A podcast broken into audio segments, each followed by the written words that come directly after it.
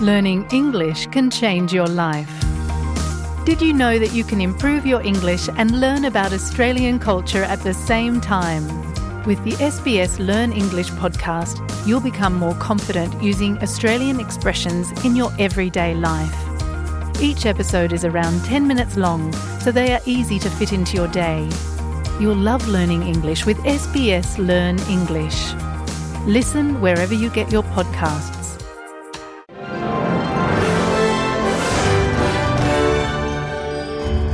Welcome to SBS News in Easy English. I am Julien Oeuillet.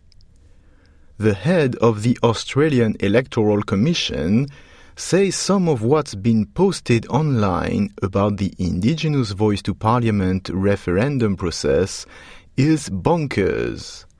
It means it is crazy. AEC Commissioner Tom Rogers told the ABC the Commission is focusing on fighting against misinformation and disinformation about the referendum process by launching a nationwide education campaign. I think it's the highest level of mis and disinformation we've seen online, and this includes at the last election, by the way, not just for this referendum. It really does seem to be on the increase. To contextualise, again, you know, it's a most Australians do the right thing. The vast majority do the right thing. It's a small number, and some of it, um, you know, is is genuinely a misunderstanding, but some of it is deliberate. And Patricia, some of it is bonkers. So uh, it's sad. Donald Trump says he will turn himself to authorities in Georgia on Thursday. Mr. Trump is facing a trial on charges of trying to overturn his 2020 election loss. His lawyers have negotiated a bail agreement worth $312,000, which includes restrictions on intimidating witnesses and obstructing justice. United States President Joe Biden has told survivors of Hawaii's devastating wildfires on Maui that the federal government will help the island for as long as it takes.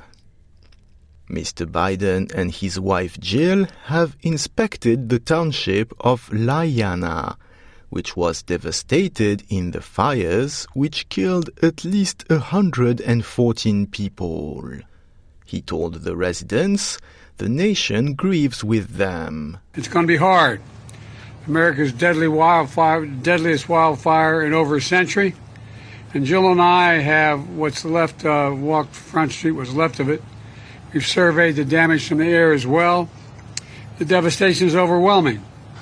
To date, 114 dead, hundreds of people unaccounted for. Nationals leader David Littleproud has defended the Prime Minister Anthony Albanese over an internship given to his son.